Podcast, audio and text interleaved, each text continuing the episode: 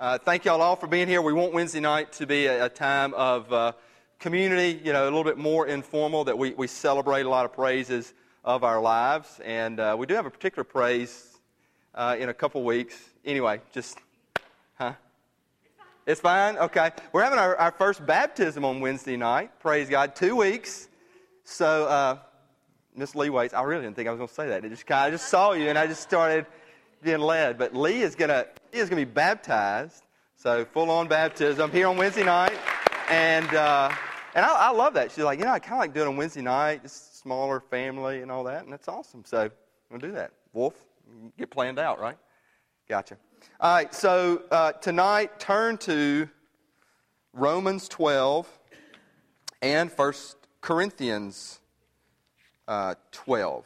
So, two back to back letters Romans 12, 1 Corinthians 12. Those are going to be our main passages tonight. And uh, as you will see uh, in coming on Wednesday nights, Wednesdays do connect with Sundays and kind of lead to Sundays. So, for instance, this coming Sunday, we're starting a series uh, in James. Uh, actually, for the next nine or ten weeks, we're going to go through the letter of James, and we're calling it Our Walk, How to Walk in Christ.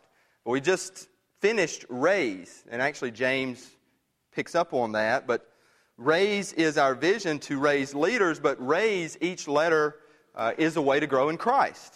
And you know, our hope is that uh, we all will continue to do those things. And you know, I can't say these enough. Rise with God, uh, our own quiet time, affirm the family, the family here, uh, your individual families, uh, invest in a local church, serving. We're going to talk about that more tonight. Sharing in a group, needing a smaller community, and engaging the world, going out into a world that is in need of Christ. And so, you know, our deal here at Bellwether is we really, really feel led and called to raise leaders. And that's why we call this time Equip. Uh, if I had to define the time, we want to equip you more uh, with tools, with scripture, with worship, with prayer uh, to be a leader. And so that is why we are actually going through our covenant. Uh, it's not just to be a member, but there are a lot of things in our church covenant that will help you grow. Um, we call it a learning document. And um, so anyway, I'm going through a lot that is in our covenant uh, over these next couple weeks. But Romans 12 will start because tonight, if you're here last week, it's really a two part uh, series last week and tonight on the church. And I started last week on the church triumphant, like big church in all of history and all of time, even those who have gone ahead. Then we talked about the global church. That is the Big C church. So all of us, brothers and sisters in Christ, all over uh, this city, this state, and this world. And then I ended last week in the local church, that even in uh, the, the biggest of churches in history and eternity, and then on this earth, there are still all of these local churches like us that have specific calls uh, and do certain things uh, better than others. That's why I believe there's a diversity of churches because there are different people. But there is a special relationship that we should have in a local church, in this church, Bellwether. So it should be a stronger community that we should celebrate lives and birthdays and new life and baptism uh, and births and be together and comfort one another in trials. That's what the church is to be.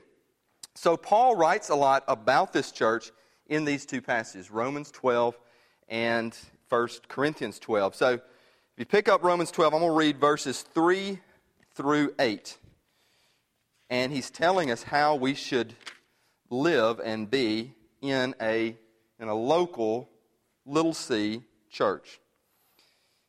So he writes, For by the grace given to me, I say to everyone among you, not to think of himself more highly than he ought to think, but to think with sober judgment. Each according to the measure of faith that God has assigned. For as in one body we have many members, and the members do not all have the same function, so we, though many, are one body in Christ, and individually members one of another. Having gifts that differ according to the grace given to us, let us use them. If prophecy in proportion to our faith, if service in our serving, the one who teaches in his teaching, the one who exhorts in his exhortation, the one who contributes in generosity, the one who leads with zeal, the one who does acts of mercy with cheerfulness. All right, let's stop there. Paul is talking about uh, something that is a, a reality. It was then, it is now. And that is that even though we are one, and we are to be one and united, uh, we have a diversity of people, and that means there is a diversity of gifts. Uh, now, you know, I, have thought about this and talked to others about this. You know, how can you be like one, united, and yet be uh, diverse? Well, first off, you have the Trinity. There's Father, Son, Holy Spirit.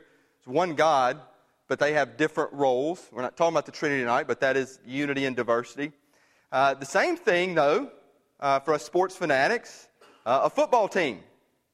Football team. Uh, not everybody can play quarterback. I couldn't play quarterback.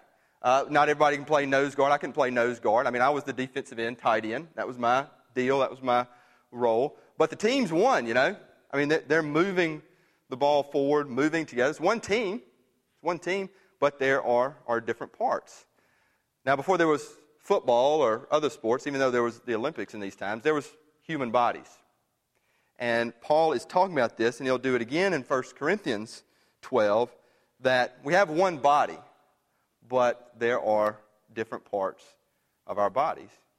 So we as a local church are to be one body, we're to be united. But there are different people, and there are different gifts that y'all have. And Paul highlights some of them here. I'm going to go through them one more time. Prophecy, as in someone who has a prophetic voice. Uh, th- this is a true gift, a gift of discernment. Uh, now, some might call it, you know, you can see through people, uh, or you can see things, agendas, you can see motives. I mean, some people have this gift, and you can speak tr- truth and prophecy to others. Uh, service. Service is a gift. I mean, just like simply, humbly serving. Not everybody has that gift. Service is a gift. Teaches, explaining things helping people understand. Exhortation is different than teaching. Exhortation is literally like, I believe, pushing, challenging, encouraging. It's like a mentor, a coach. Generosity. Generosity is a gift. Giving is a gift. Uh, Deuteronomy even says making money itself is a gift. Leadership, and then acts of mercy. And all of you, I talk about this over and over again because if we're about raising leaders, it's got to be about helping you discover your gifts. All of you have a gift. And they're different, but we're one body. Uh, there's a story that uh, has come to mean a lot to me. It's a kid's story. So I'm, I want to share this story with y'all. Uh, I've shared it with my kids uh, a lot at night. It's about a fish. Um, but the story, its impact to me in about our need for one another. So it starts with one fish fish named Swimmy. So Swimmy is born in a family of redfish, but he's a blackfish. And so he's kind of like out of place and, you know, feels odd or different or awkward. But he's living in his family of fish, and so he's got his family, and they're the redfish, but he's, he's a black fish. And then one big fish comes one day and eats his family. But Swimmy escapes. But unfortunately, now he is on his own in the world, in the, in the deep blue sea. So he begins to swim, and before he was really sheltered with his family, and now he's out in the ocean, and he sees the beauty and grandeur uh, of God's creation in the ocean. I mean, he sees things like the, the massive coral reefs, uh, but he also sees lobsters and jellyfish, and he's like, man, how awesome is this place? And I didn't know what I was missing out on. But he's still by himself. Then he comes to a group of small fish who are other redfish. And he says to them, Man, we, we, you need to go out. You need to see this. You need to, to see this world. You're missing out. But the redfish say, Well, we kind of love to, but I mean, we're small. And, you know, it's, it's just us, and they're big fish out there. And so Swimmy, the blackfish, uh, gets an idea. And he starts organizing all the little red fish uh, to swim together. And he choreographs their movement. And he said, instead of swimming individually, you know, like swim as a team and move as a team. And so he's able to build or grow this group of little individual fish into a school that starts swimming together. And Swimmy is a part of that school. And then they can go through the ocean and they spend the rest of their lives uh, swimming together as this one big school. And they even scare off big fish because the big fish think they're a big fish and they are able to trick them. And so they enjoy the rest of their lives as this family, this school, and seeing the wonders of God's creation. Now you're like, okay, you didn't have to tell me Finding Nemo or, you know, part of Finding, I don't know if you've seen Finding Nemo, but it's kind of close. But that story, to me, uh, it's a simple story. It's a children's story. But it, to me at least, it applies so much about the church and really why we need one another. Especially if you're, you know, you may be like me and you're like, you know, feel like a blackfish in a family of redfish. I don't know, you know, you may feel like an oddball. And, but yet you see this world, but you realize that you can't make it on your own. And we were never meant to make it on our own. We were meant by God as Christians to be together. And that living together and growing together, we can do much more. We can see much more. We can see God's creation. We can live together. And so I just I think that story really sheds light on our, our need for, for one another and the need for different gifts and the need for people to organize and choreograph and worship and teach and serve and give and prophesy and all of those things. Uh, how we can be one, though, together. Go to 1 Corinthians 12 because Paul breaks this whole concept down even more, talking about one body but different parts. And, you know, I really hope y'all can see this because you know, we live in a wonderful country, but, you know, it's a country where it is all about us. It's all about, you know, the independent Lone Ranger. And, um, you know, the church, it's about a body, it's about a team, it's about a school, a group. 1 Corinthians 12, I'm going to start with verse 12, and I'm going to read through verse, I'm going to read through verse 26. And again, this is Paul breaking down more what a local church should be about and this whole thing is trying to help you see the importance of one another and a local church. So, verse 12, 1 Corinthians 12, it says, For just as the body is one and has many members, and all the members of the body, though many, are one body, so it is with Christ. For in one body we were all baptized into one body, Jews or Greeks, slaves or free, and all were made to drink of one spirit. For the body does not consist of one member, but of many. If the foot should say, Because I am not a hand, I do not belong to the body, that would not make it any less a part of the body. And if the ear should say, Because I am not an eye, I do not belong to the body, that would not make it any less a part of the body. If the whole body were an eye, where would be the sense of hearing? If the whole body were an ear, where would be the sense of smell? But as it is, God arranged the members in the body, each one of them, as He chose. If all were a single member, where would the body be? As it is, there are many parts, yet one body. The eye cannot say to the hand, I have no need of you, nor again the head to the feet, I have no need of you. On the contrary, the parts of the body that seem to be weaker are indispensable, and on those parts of the body that we think less honorable, we bestow the greater honor. And our unpresentable parts are treated with greater modesty, which our more presentable parts do not require. But God has so composed the body, giving greater honor to the part that lacked it, that there may be no division in the body, but that the members may have the same care for one another. If one member suffers, all suffer together. If one member is honored, all rejoice together. I hope as you read this and maybe you think about it more, you really see the, if this is a word, I mean, the awesomeness of God in that there is unity in great diversity. In that many uh, different people and different gifts can be one, just as there are many parts of our bodies, and yet it's one human body. You're pretty cool, Wolf. Sorry, I just, you good? I'm sorry. My bad. My bad. I didn't mean to pick on you there. Just kind of threw me the shades, bro. anyway. So if you take a body and, you know, it's like if the body were just a bunch of hands, it's not going to be a body. If the body were a bunch of eyes, Paul says it's not going to be a body. If the body were a bunch of ears, it's not going to be a body. We need the ear, we need the eye, we need the fingers, we need the toes. Just like in a local church, and again, Paul is comparing a body, human body, to a local church. Uh, it needs different gifts, and it needs different people. It needs different types of people. It needs a diversity of people. And, you know, I, I talk about this more and more. I mean, it, we're not just talking about the local church, but also the global church, too. I mean, different races, different cultures. That's in a local church as well. And so we need uh, different acts of service, different gifts, gifts of worship, teaching, administration. And Paul even says, you know, don't think that some, you know, some areas are like less than others. That, that every part is important. I mean, so for me, I don't know about all y'all, but like uh, Miss Diane has started making coffee.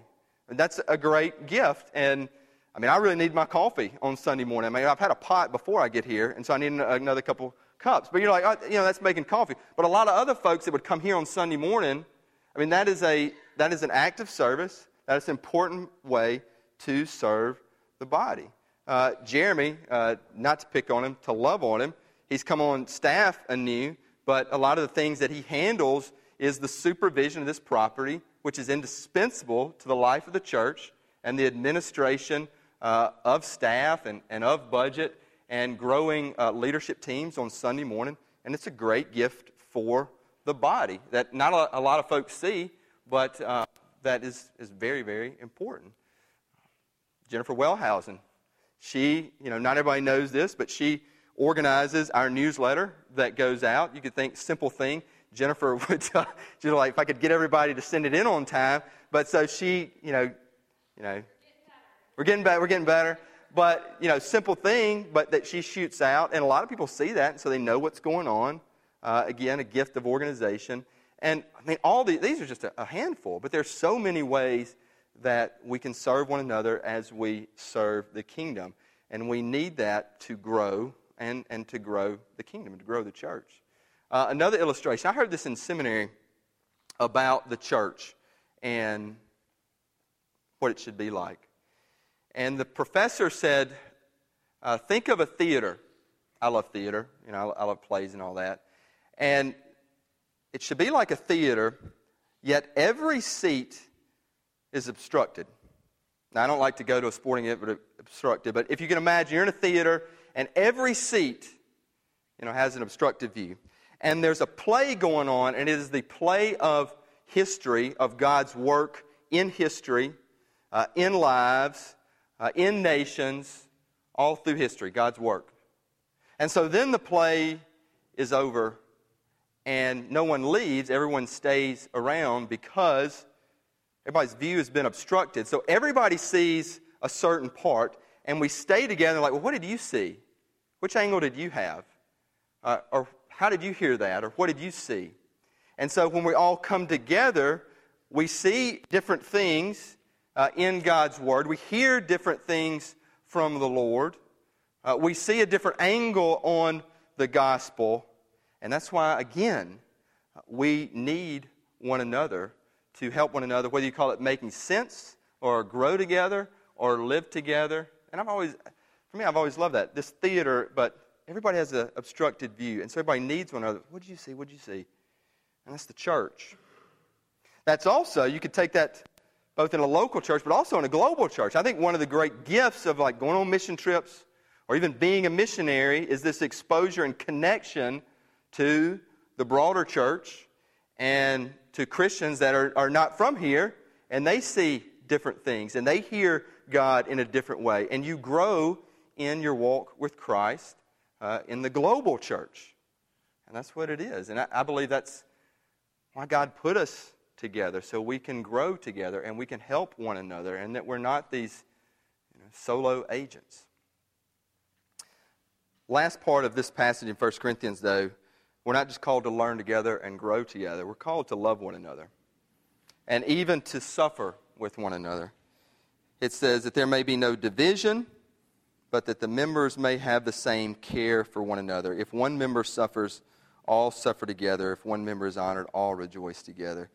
And I will say I believe this happens a lot at Bellwether. I only hope that it would grow more and more in depth and in width, that people would suffer together, people would grow together, uh, people would be honored together, we would rejoice together, because that is the family. And we have a family. We have one another, the family of Christ. Uh, a beautiful passage that shares this even more. You don't have to turn to it, I'll read it. It's only a few verses. 1 John 4. Uh, I said a couple weeks ago, John, you know, he was known as the son of thunder, yet he wrote more about love, uh, really, than, really in a better way in Scripture than, than anyone else. I mean, except Christ. But John 1 4, he talks about this love, this love that a local church should have for one another. 1 John 4 7, he says, Beloved, let us love one another, for love is from God. And whoever loves has been born of God and knows God. Anyone who does not love does not know God, because God is love. In this, the love of God was made manifest among us, that God sent his only Son into the world, so that we might live through him. In this is love, not that we have loved God, but that he loved us and sent his Son to be the propitiation for our sins. Beloved, if God so loved us, we also ought to love one another. No one has ever seen God. If we love one another, God abides in us, and his love is perfected in us. He writes, How would the world know us? Not by what we know, not by how we act, or how we talk, but by our love for one another. And there's nothing, honestly, that really de- destroys the, the reflection of Christ in the world than a broken church or divided church. And probably all of us could name a few examples of that, and maybe we've been burned by them. But we have to realize, and if you go back to the Romans passage, the First Corinthians, our need for one another, unity and diversity, but to love one another. And out of that grows that unity, and out of that grows encouragement and mentors and people serving one another and caring for one another. And so, so I'd pray that, man, I pray we get more and more different. I shared some visions that I had this past Sunday, but that is it is based in supernatural love and care for each other. And this is only a beginning, really a seed of what we will all experience one day in what is the New Jerusalem. I don't know if any of y'all know about Revelation, but uh, the Bible begins in a garden, it ends in a city. Always say like this if you don't like cities, you're not going to like heaven or the new heavens and the new earth. Because Revelation 21, it talks about the new heavens and the new earth. Revelation 21, verse 1 through 4, it says, I saw a new heaven and a new earth. The first heaven and the first earth had passed away, and the sea was no more. And I saw the holy city, the new Jerusalem, coming down out of the heaven from God, prepared as a bride adorned for her husband. And I heard a loud voice from the throne saying, Behold, the dwelling place of God is with man. He will dwell with them, and they will be his people. And God himself will be with them as their God. He will wipe away every tear from their eye, and death shall be no more. Neither shall there be mourning, nor crying, nor pain any more, for the former things have passed away. I'm going to skip to the end of that chapter, verse 22. It says, I saw no temple in the city, for its temple is the Lord God, the Almighty, and the Lamb. And the city has no need of sun or moon to shine on it, for the glory of God gives it light, and its lamp is the Lamb. By its light will the nations walk, and the kings of the earth will bring their glory into it, and its gates will never be shut by day, and there will be no night there. They will bring it to the glory and the honor of the nations. Nothing unclean will ever enter it, nor anyone who does what is detestable or false, but only those who are written in the Lamb's book of life. Again, I don't know what your vision of heaven is, I don't know what you want, but the end, which is really the beginning that will never end, is this place where all God's people from different nations, tribes, races, languages will be together in a city. This New Jerusalem. It says very clearly the kings will come into it, nations, the glory of nations will be there, and we'll be worshiping the Lamb. Now, there's no darkness, there's no sun. The light comes from the Lamb.